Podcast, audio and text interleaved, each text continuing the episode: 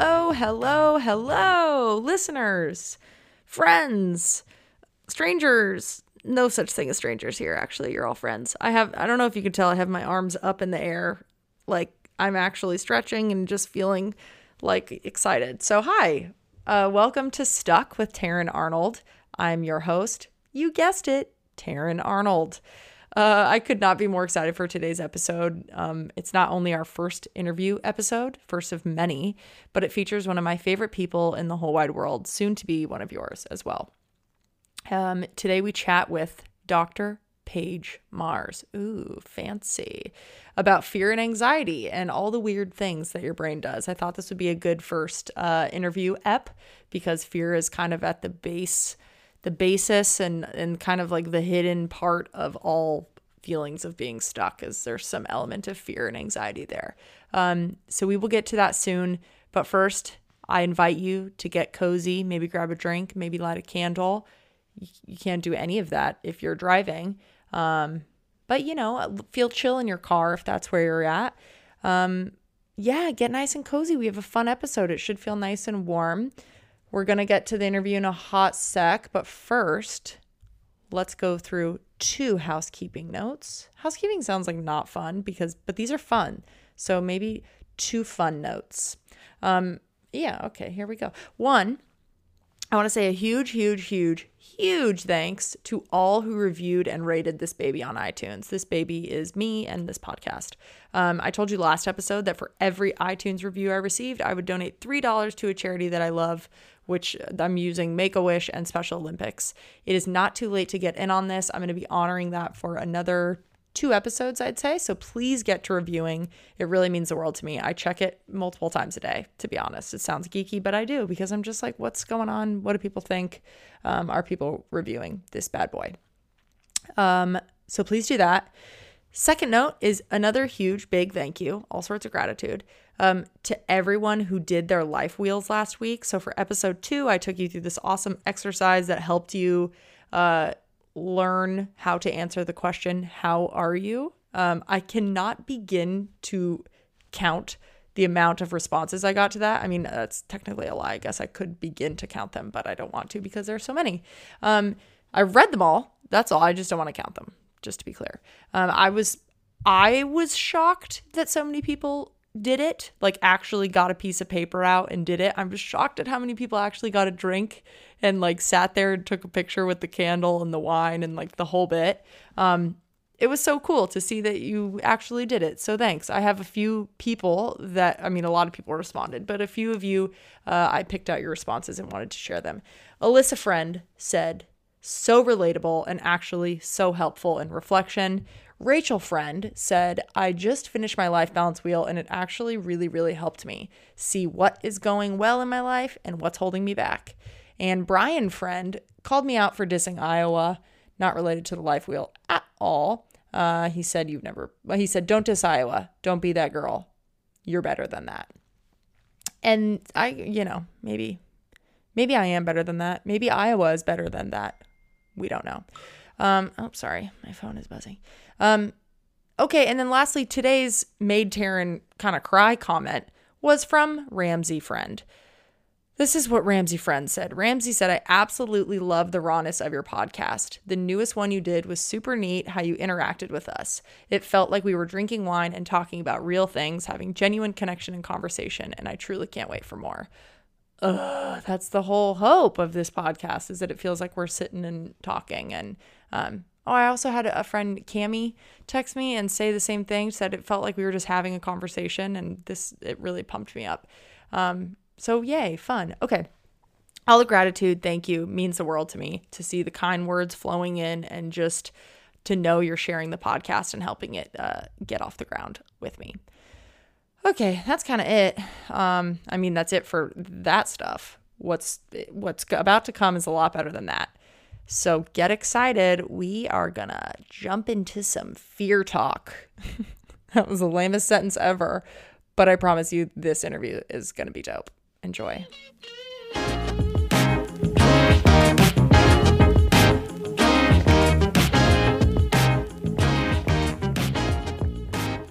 Oh, there we go. Nope, that's perfect. Okay. Okay, here's the moment, folks. Today's guest is Dr. Paige Mars. Dr. Paige is the queen. Um, she's the perfect first guest for this podcast because uh, the things she specializes in are everything that people feel stuck in. She's a relationship coach, a communication coach, a fear coach. Um, she spends her days helping people resolve painful challenges in relationships, career, love, fear, basically all the things. I mean, she's one smart cookie. She holds a doctorate in human and organizational systems and a master's in human development. Um, she has been mentored by and studied alongside leaders in the fields of communication and neurobiology, whatever that is. I'm sure we'll learn. And she coaches her clients in workshops, retreats, or right from her very feng shui home in uh, Los Angeles. So this badass bitch is also my aunt, and you can hear her squealing in the back. Um, she is my aunt, which might be the luckiest thing that has ever happened to me. Um, Dr. Paige will be a repeat and frequent guest because she's just the queen of getting people unstuck. Realistically, she should be hosting this podcast, but um, you know, we'll just have to lean on her throughout this whole thing as often as possible. So I ask you to join me in giving the biggest, warmest welcome of all time. Make a little whoop by yourself. I want you to kind of jiggle around, pretend like Dr. Paige is in your house. Welcome, Dr. Paige Mars. Oh my God, Tara. what an intro, huh? What what an intro. Sorry, I can't talk. What was your favorite part? Was it the badass bitch? Yeah, I think so. All of it though. All of it. Yes. Yeah, no, That's gotta be never called me a badass bitch. I he's not to my face. You you deserve it. I'm Thank you. surprised when you like speak at workshops at churches, nobody's introing you like that. No, no, Oh, I wish they would. It'd be more interesting than I wish they would the too. stuff they do. How's your day? It's great. My day is great, and I'm so happy to be here. I can't tell you, I've been so excited since you asked me, and I woke up this morning going, "Oh God, it's going to be great." I'm so happy. Okay, so you've listened to a podcast or two, it sounds like, of mine so far. Oh my God, I listened to both. We have two episodes behind us, right? Two episodes behind us. Yes, we do. I love them both. I Oh my love both. gosh. I'm so excited about what you're doing. The um, uh, you what? Can I say a little bit about that? Yeah, please. Okay. Um, I love hearing good things about me, so please. I have, well, the, there are a couple of things. One is overall, I just feel like what you're doing is important. Um, The world is just a tad troubled right now, No. mildly, and people are scared out of their little gourds, rightfully so.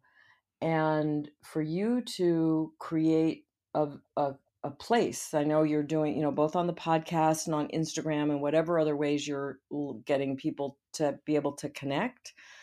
For you to create a venue where people can be real, because you are so real, Taryn. You're, the way you talk and how honest and um, self revealing you are creates this space for other people to say, Yeah, I feel that way too. And if we can't say, Yeah, I feel that way too, you can't move past it. Mm. So that's why I really think you're going to make a great contribution. I love that it's casual. I love that it's honest, it's real, that you're going to have guests on who know things. And I mean, there's just everything about it. I think your timing is perfect. I think you're well trained for it. You know, you uh, everything you've done, I think, has led you to this place, including all the rough stuff you've been through, Yes. which I know a little bit about. oh, and I think you. it's just like a perfect storm of goodness that that you're doing this. Well, that's the end of episode three. Thanks everyone for. I'm just kidding. Thank you so much. Uh, You're welcome. uh, for all listening, I go to Aunt Paige with everything. She is my second mom in this life, and uh, she's my mom's sister, so which is awesome. But um, I, you know, all of my everything you've seen on Instagram or in my newsletter or so far in this podcast, all of my quote unquote breakdowns, we'll call it. Um, Aunt Paige has been on the other end of those, uh, talking me off the ledge in the in the truest way possible. Just like is my is my rock in these moments because she's just Aw. so awesome. So, um, okay, before we get into it, we're talking all about fear. We're talking all about anxiety. We're talking all about that stuff today. Um, I think that one cool way to kick this off would be uh, when I think about when people are stuck, what one of the best things that they can do is, and I think that that's practicing gratefulness, even if it's for small things. Mhm. Um, so I thought we'd kick it off by saying two good things, just things that are going good in our lives right now. What's what's going good, Aunt Paige? well, Doctor Paige, Aunt Dr. Paige, is that what you just said? Aunt Doctor Paige. Auntie Doctor Pagey. Oh God, that's cute. I like that. Uh, Tear Bear.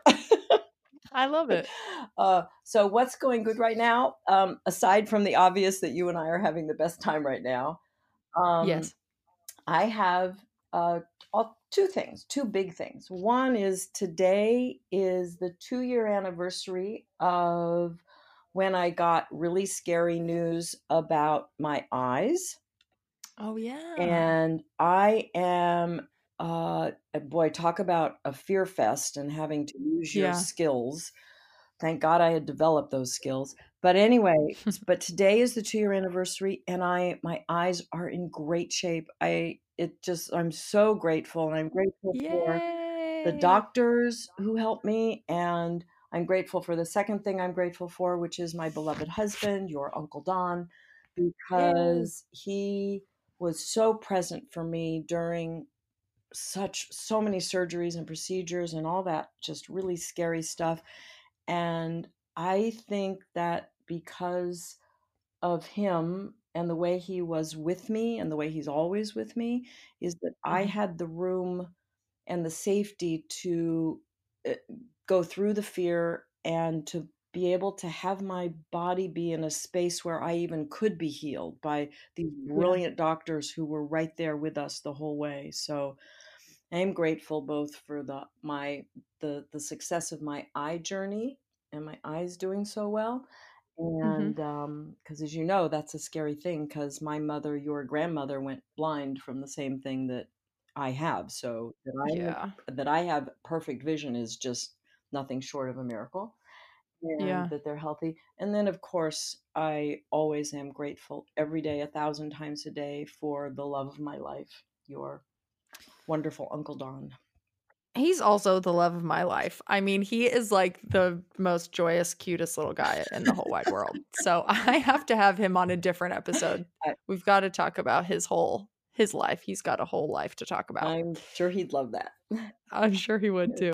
My two things. What are my two Yeah. things? I would say um mine are much more materialistic than yours, but it's just what comes to the top of my head. I just got a new iPad Pro. We're very excited here at Oh. Taryn headquarters. Uh, I uh I just I love to take physical notes. Like I love to write down things, Mm. but I also like to the technology aspect of my life. And so I thought these getting an iPad Pro where I could use the, the Apple Pencil and the whole bit and like Mm. actually write and draw and take notes, but have them digitized would be um, the right move. So I Oh. just went ahead and pulled that trigger yesterday. Yeah. scary scary purchase Mm. but here we are alive to tell the tale.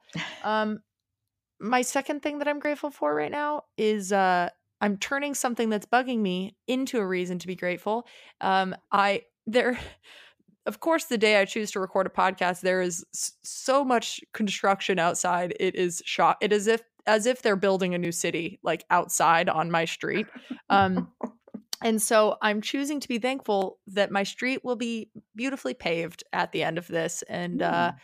hopefully the beautification of Haight Street um, will will, you know, really just blossom out of this moment. I don't think it will, but you know, just trying to find that thankfulness in there. Okay. Good so Aunt you. Paige, tell me, thank you. Tell me how you got into all the things that you do. How, how did we get here? How did you get here? Good question.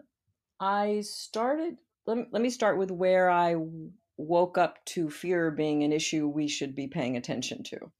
Perfect. I was um, actually around your age, and because yeah, I'm not that age anymore, and I was, but I do remember it. The um, and I was uh, I w- had a, a business partner. I had my own business with a business partner, and I was having a lot of trouble At my him. age, Yeah. Yeah. Damn, I don't think I knew Yeah. that. Yeah. Well, it didn't go very well, so I wouldn't be Okay. jealous. Okay, I'll tune in. I'll tune in for whatever's next. The, um but the but it was so useful to me because, um well, a couple reasons. One is it's how I met your Uncle Don, but that's a different story. But what I was gonna say here is that so I was having a lot of trouble with the the guy I was, um had to it just call him a business partner for right now. Mhm. And I was trying to get some counsel on what to do with him. And the guy I was talking to, who was a transpersonal psychologist, he pointed out to me, he's I remember him saying, "Yeah, it sounds like this other guy, your partner, is doing some things that might be a little sketchy and that you're that you have legitimate reason to have trouble with, but most of what you're struggling with is fear." Mm. And I said, "What?" I didn't it's like, Mm. "What what does that have what?" I mean, the guy's being a jerk. What does that me be and so I learned I learned from that that, uh, I began to see that my own, uh, reactive reactions, my own fear reactions to what he was doing were tainting my perception of what was happening and greatly, uh, distorting my choices about how I handled it. Hmm. So, uh, I'm so I'm deeply grateful for this man and the things that he did, meaning the guy who the partner part. I'm Yeah. grateful for the advice, but I'm also grateful for the guy who did who was in some ways I felt was messing with me Yeah. That because it launched me into the most important journey of my life. Yeah.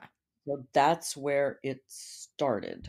And then the journey, what is what's the journey been so far? You just said, "I'm gonna master this," and it turned into the rest of your career, basically? Well, it started not as my career, it just started as my personal quest. I was Right. realized, much like you have been, that this thing was mess this thing meaning my fear, Yeah. was messing with me and that I needed to understand it. So I did a lot of inner work and a lot of counseling and a lot of, um, trying to understand what I guess the shorthand that I developed was what was the difference between fear and love? Mhm. When was how could I, eh, handle things from love, which mean meaning not romantic love, but meaning open-heartedness and a clear mind and, you know, being genuine and real, not being not letting anybody take advantage of me, but still not being scared into withdrawing or scared into attacking and all those things we do. So that was just it just propelled itself because, uh, you know, fear was everywhere. I was I was reacting with fear with my parents. I was reacting with fear with in work. I was reacting Mhm. with fear with friend I was just like I was a walking fear fest, Yeah, you just found out that it was in every aspect of your life. Yeah, yeah, pretty much, except Dang. for my hopes and dreams, of course, I didn't have those, you know, I wanted something else, and I was really dedicated to the something else, so I did various things and then pre got really good at at knowing how to recognize, um, the presence of fear in myself, very Mhm. the big ones and the subtle things, and how to move myself back into, you know, a a whole person loving state where my full intelligence is functioning because you know, when you're in a fear state, you don't have access to your whole brain. Yeah, yeah. You get so which we can talk about. So, kinda then cutting because you asked about the, you know, how this affected my career, right? Yeah, yeah. so, you'd probably have to fast forward. So, I got really good at it personally, Mhm. and not perfect, but really good at it, and, uh, and I there was a time when I was so I was working with a matter of fact, your Uncle Don, we had an advertising agency, right, at Yeah. home, based on his background, and I was working in that, and I was really good at that too. And it got to the point where he started to, um, think in terms of wanting to retire and to not do that anymore. But it had been very successful, and we were really happy with it, and he asked me actually, this was on I don't know if you know this, but every New Year's Day morning, we go out to some, uh, early breakfast to a nice hotel nearby, like on the ocean or Mhm. something, And we sit there and we have this little journal that we only use like once or twice a year. This really pretty red journal with kind of Asian print on it. Huh. And we write that we look back at the, you know, what has where are we and what do we want to create for the next year? It's not goal setting, it's just reflecting together. That's so And cute. yeah, oh yeah, it's neat and good practice. I recommend it. And um, but that one day, uh, and this was I don't remember the year, but he said, you know, if I, if and when I want to let go of my part in the business, do you? How do you feel about that? Do you want to keep it? Because I was working with clients and we could have shifted, even though he was the the big dude in it, as Mhm. you know from his background but we could have kept it going. And without thought, I said, No, I don't. He said, Well, then what do you want to do? And I said, Well, I want to build the part of our work that's more because we were doing that's about helping people because we were Right. doing stuff based on the book he wrote. We were Mhm. doing some workshops on midlife transition and Mhm. career transition. And I said, I that's where my heart really is in, in that kind of being able to be helpful to people in in that way. And so with that, with within three months of that, I was back in school because he said, "Well, what do you need?" And I said, "Well, I feel like I should go back to school. I know I know a lot, but there's probably more for me to know. And besides that, I- I'm I'm like a to get me to change gears, you got to literally pick me up by the scruff of my neck and put me in a different room. Right, right. Like a puppy that won't. So sending me back to school was just getting my focus changed. And I did that, and thus the master's and the doctorate, and doing research on fear and how it affects communication and the neurosciences, and all that stuff came together. And here I am. And here you are saving lives left. That's generous. well, it's true. Uh, okay, so you basically said let's let's change the whole game. We're gonna do something different now, and and talk me through quickly. I guess now who who do you help? Who are your clients? What kind of what kind of uh, workshops and such are you doing? Okay. Well, let's start with the client part. Then Yeah. my clients fall into two big categories. One is business uh, people, so executives, um, people who not in big corporations. I kind of shy away from big corporate world. It's not my thing. Mm-hmm. But um, I people who run small businesses, also kind of in that category or adjacent to that category, are uh, business people who are doing mid-career transition stuff we still do that kind of work Mm-hmm. and when i say we sometimes i work with clients that are i just work with by myself your uncle don has clients he works with by himself and then there's some people we work with together Got it. depending on various things so part of it is about career and managing communication and relationships in business and Mhm. making business choices Which I will say in future episodes is extremely going to be very useful. It seems like career is a place where many people are stuck. Okay. Okay. Great. Happy to happy to go into that. Yeah. Then um, the other part is, of course, personal relationships and personal dealing with. Uh, put it this way: relation, personal relationships with other people, and your personal relationship with yourself. The most So- important ones. You know what? Yes. Yeah. Yes. Yes. Yes. Yes. Yes. Amazing. So, you so kind of yeah. Yeah, and sometimes on the personal side, sometimes it's couples, sometimes it's one person who's part of a couple. Mhm. Sometimes it's single people who are like, "Oh, I keep making the same mistake over and over again. I don't want to do that." I feel for them. yeah, me too. Yeah. So, That's amazing. And and it sounds like at the at the heart of all of this is fear. And that's what kind of what we're we're talking about today. Um you have explained fear to me so well throughout my life that it's been really easy to notice it when I when it's Mhm. happening. And I think that's kind of the goal for most people is like just flag me when this is a fear thing, you know, so that I so that I know it's not coming from a place of truth. Um so let's go to the history of fear. Why why are we programmed? It feels like we're just programmed to have fear. yes, we are. Before I answer that thing, I want to say that the only reason to pay attention to fear so much is that it's because it what it's what blocks our experience of wellness, love, Mm, connection, and joy. mm. So that's the motive. The underlying motivation is, you know, is that it's we want to be happy. Yeah. You know, we want to give and get love, Yeah. right? That's what we want our life to be filled with. And when we are overflowing with love, the world is a very different place. Yeah, and the context is useful because if if we're just looking for fear just to say we found it, then you're just living in a life where you're just looking for fear all the time.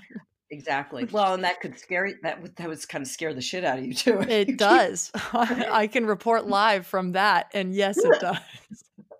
it does. Okay. So then so so then back to your question Mhm. of yeah, it's um it's hardwired. Well, you know I do this little uh kind of I call it my uh, lizard brain 101 tutorial. Yes. which is all about fear. So uh, we we won't have time to do it in depth, but I can do a Abridged. Yes. Would that good? That's perfect.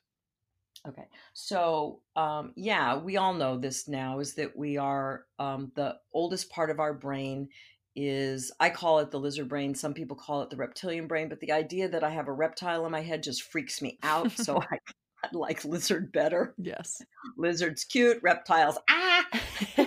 yeah, that just adds fear. Yeah, it, exactly. And we're, and I, I'm all about reducing fear, not, not amplifying it.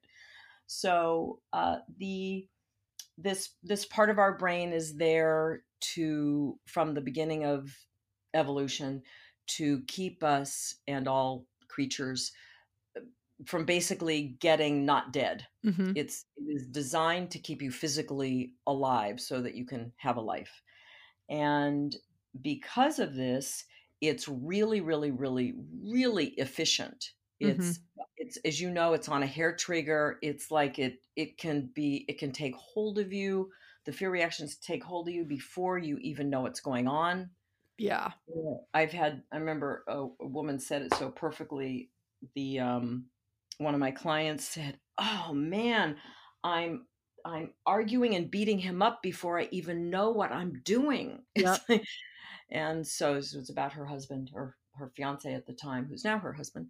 Mm. But um so yeah, we're we're just hardwired for it to keep us physically safe and we need it and it has some drawbacks and that's that we stumble over the drawbacks we don't stumble over what it does when it keeps us physically safe and when like i had i don't know if you remember if i've told you this or you remember it but when i was it was so funny when i was studying um, about the neurobiology of fear and i was reading these studies and journal articles and stuff where i had to use the dictionary for every fourth word Yeah. because I, I was like damn what are they talking about Yeah.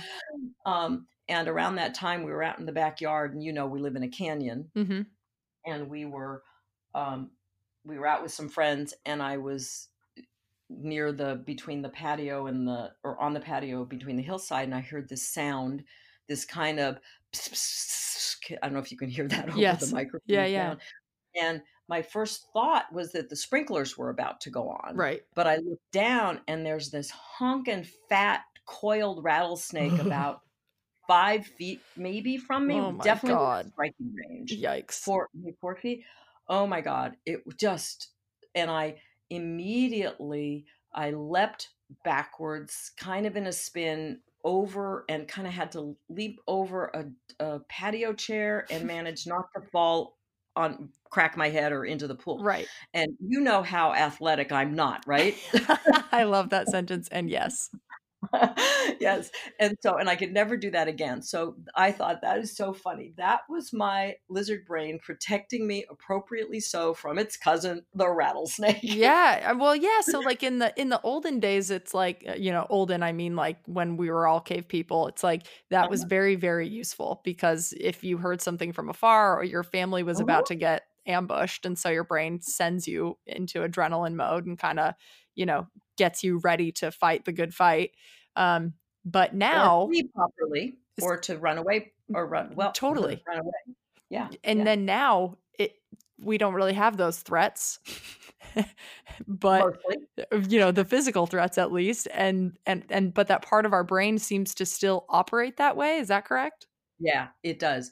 And we do still have uh, yes, and before we go into the the way it operates that way that kind of backfires on us is just to be clear, it's not just rattlesnakes, it's when you're driving and you Mhm. have a just a that sense that something's about that you pick it up out of the corner of your eye and you swerve just right. Mhm. That's your lizard brain too. Mhm. So we want to love this thing mostly. right If you don't want to hate it, you want to appreciate it for what it's worth. So then you go into the part that, unfortunately, in order to be so fast and good at keeping us physically safe, it they it's like it's like an app where they had to leave out a critical detail to keep it fast, yeah. which is it isn't it is absent of the ability to determine a real threat from an imagined threat. Right. Including the thought in your head that something i mean not just some like not a real threat is let's say your your partner comes home from work. Let's say you get home first your Yeah. partner comes home you hear the door slam Mhm. and all of a sudden you jump and go oh shit what the hell's going on? And it could be that the wind blew the door closed right? Right. So there is no threat whatsoever none but your body still jumps at it. Got it. So the fact that we the the lizard brain, your fear system is not designed to be discerning and discriminating is what gets us in trouble in relationships. And you can even see it back at the the rattlesnake image. You can imagine. So I'm really right there where a rattlesnake is coiled and within stri- striking distance. Mhm. Imagine if I had time to be thoughtful and I stood there and went, hmm, what did we learn in fifth grade about rattlesnakes? Are you supposed Right. to run, yell, put your arms up, free? I would have been in, you know, Don would have been dialing 911 by the time I had those thoughts. totally So it's very self protective that it, you know, that it can't do that. But then what we think of as threats now, or we're not even what we think, what we react to as threats are um, our partner doesn't uh, return a text fast enough if you're dating, you know, somebody oh my god story of my life.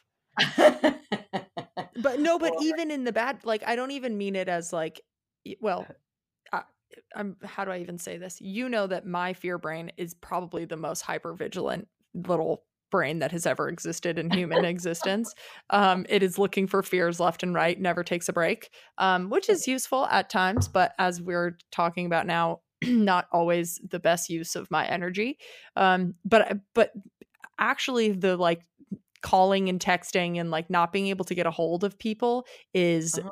oh my god that is like from a young age i know how fearful that has made me like if my parents were coming home late from work and they didn't answer their phones i would sit by the phone and look at it as if like oh my god i'm going to have to go to the hospital like my parents are totally gone. It was you know and it's and it's not a real threat it's in reality it's you know they're Not- driving down the freeway they're probably doing the right thing by not touching their phone but in my head i am experiencing something completely completely different because my brain's just looking for it. Yeah, that kind of sucks, doesn't it? put yeah put said nicely yes it it's unfavorable. Well, that's a uh, that is a perfect example of the the relationship between the neurobiology of fear and the neurobiology of love. Right because we are as hardwired, actually probably more hardwired for love, connection, empathy, care, kindness. All of those things are very much it- it- we were you know we've got wiring for not you know they're not wires but you know what i mean neural pathways um the nervous system and but that stuff doesn't have to be as loud or as the word you use vigilant because it's about the good the goodness of life. It isn't about keeping you from getting i like that not dead. Yeah. The not dead part has to work first so that you can love. Right. Because you're here.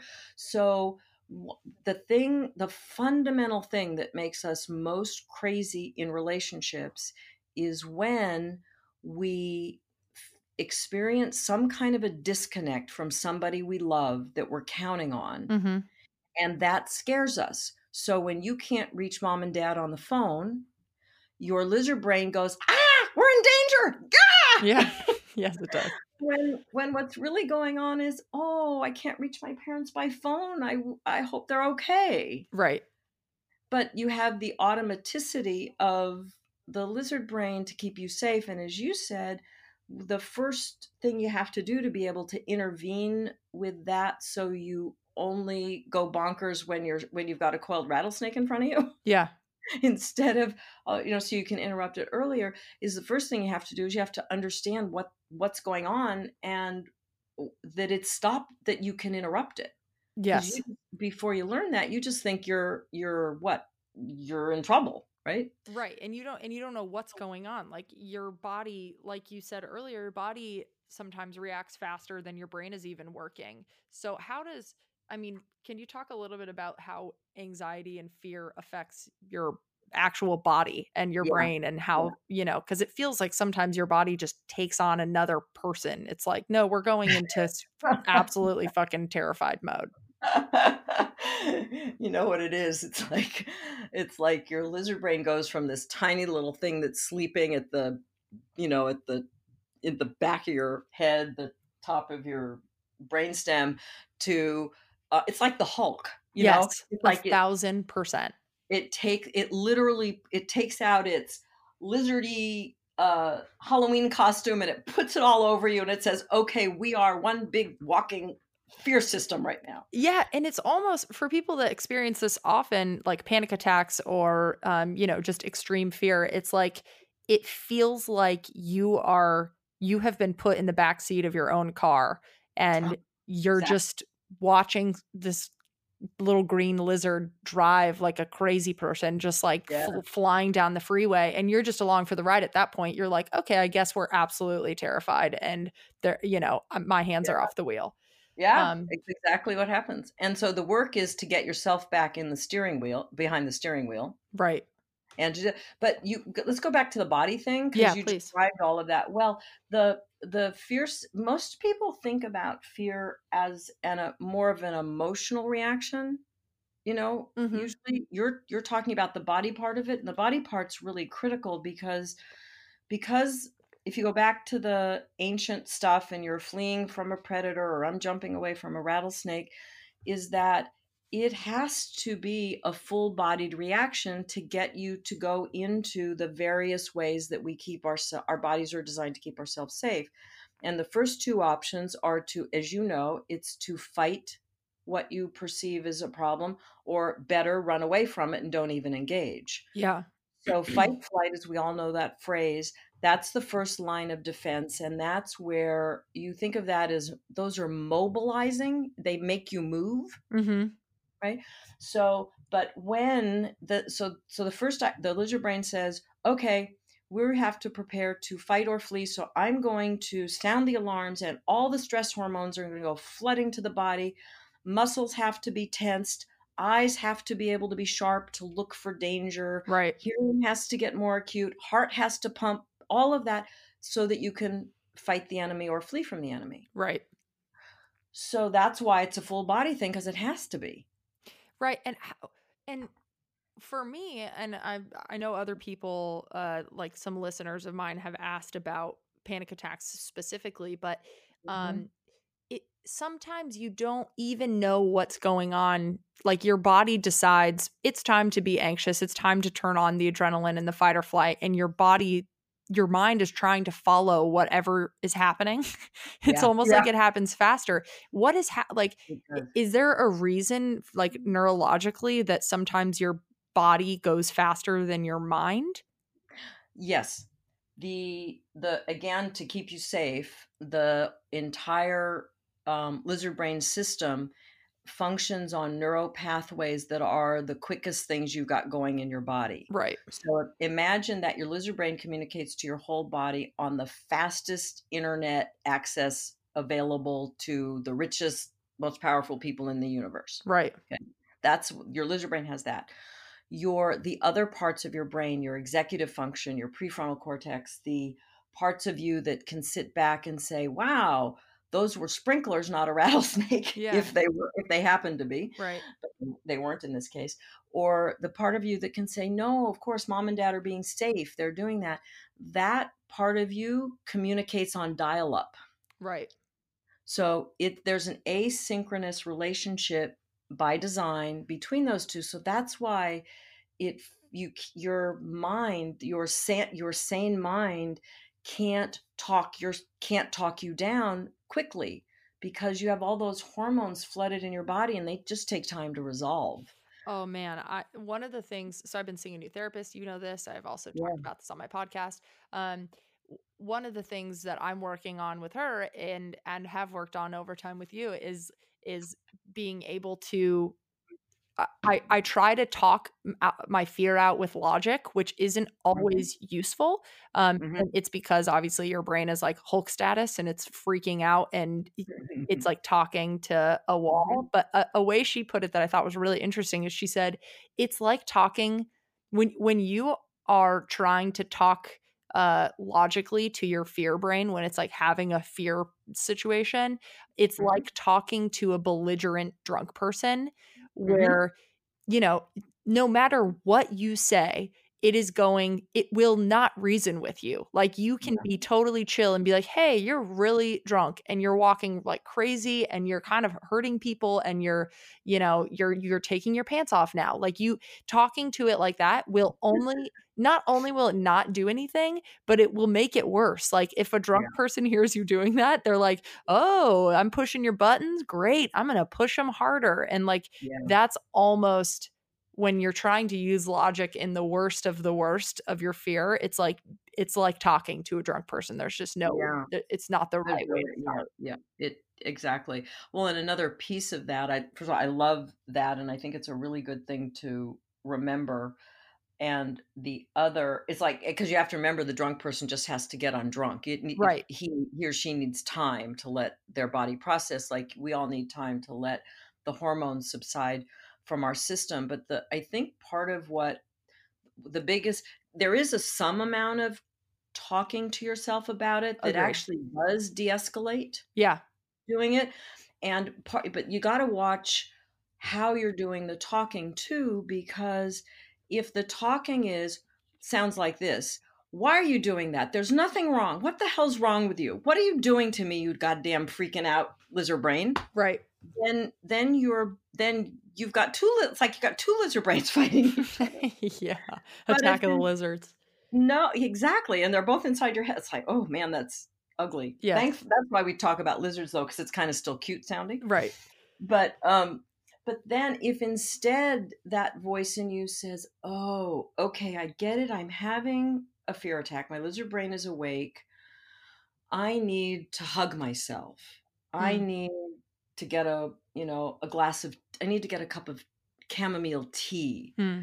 um it's like or i if you if you come to your fear with if you can manage a voice of compassion and patience yeah then you're not going to exacerbate the issue.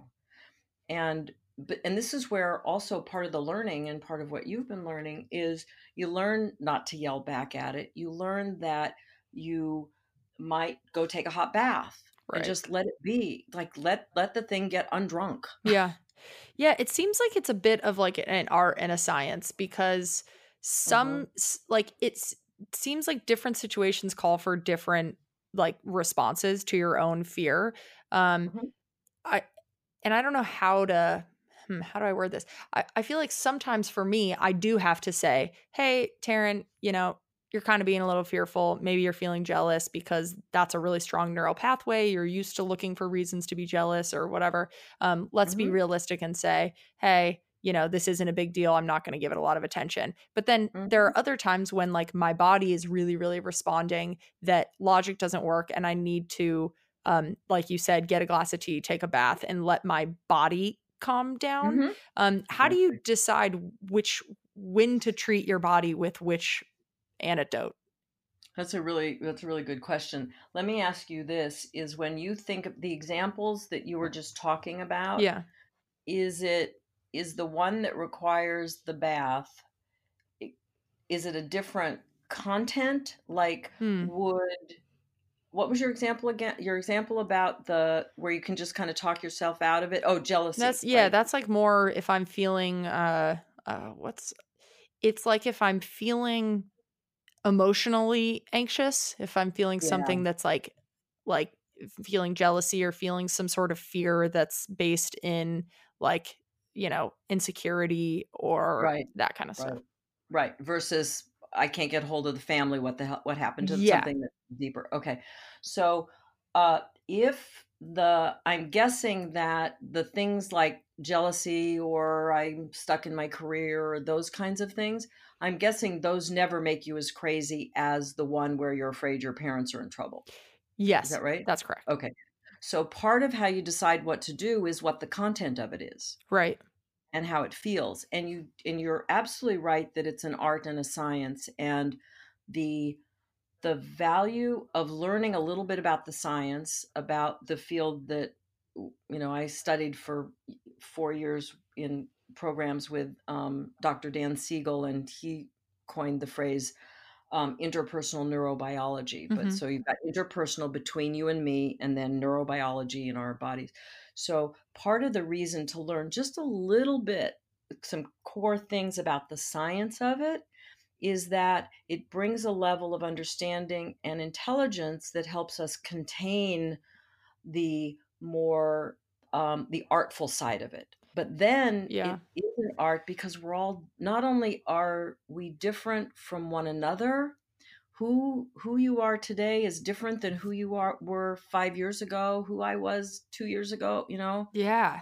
Yeah. it's, it's so you so you have to become artful at it but the core is always the same the core goal is i want to recognize when i'm having a fear reaction Yeah. and i want to be able to not make it go away completely i know it feels like crap and you want to make mm-hmm. it go away and be less but you're not going to get rid of those reactions because you can't they're because you they keep you alive Right.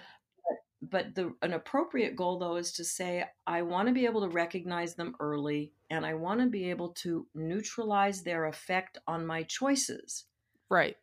Because the real harm is when you make a choice from fear it perpetuates fear and you end up with crap happening which is what that guy who originally turned me on to fear was saying you're making your choices from fear that's why the relationship is so bad yeah. Yeah. duh Yeah.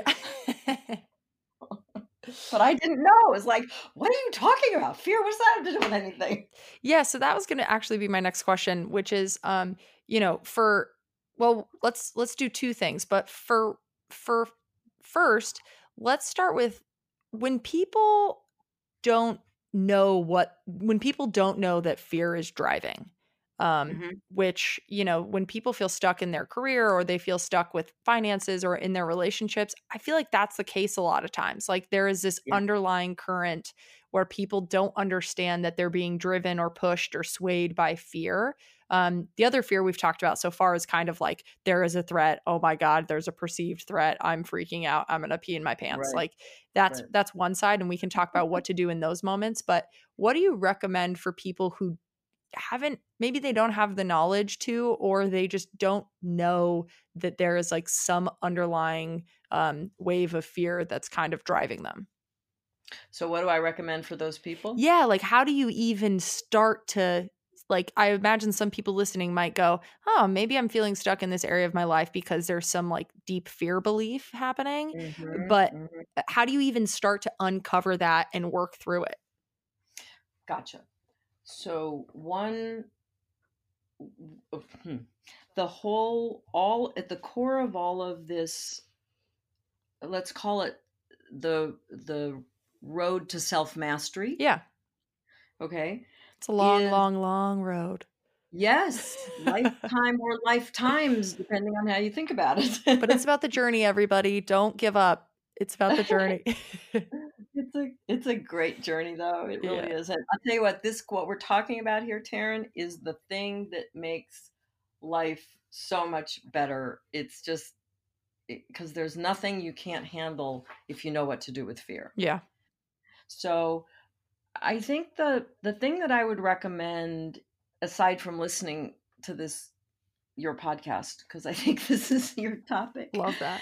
is um the is to think in terms of first in first thinking first knowledge because that's where we are right now. We're in our cognitive function. You know you and i are having a conversation from our whole selves Mhm. and hopefully that's where your listeners are and to know this is who you are Mhm. this person who is curious open loving and able to take in information and assess it and see what's relevant for me what's not that's who you are Mhm.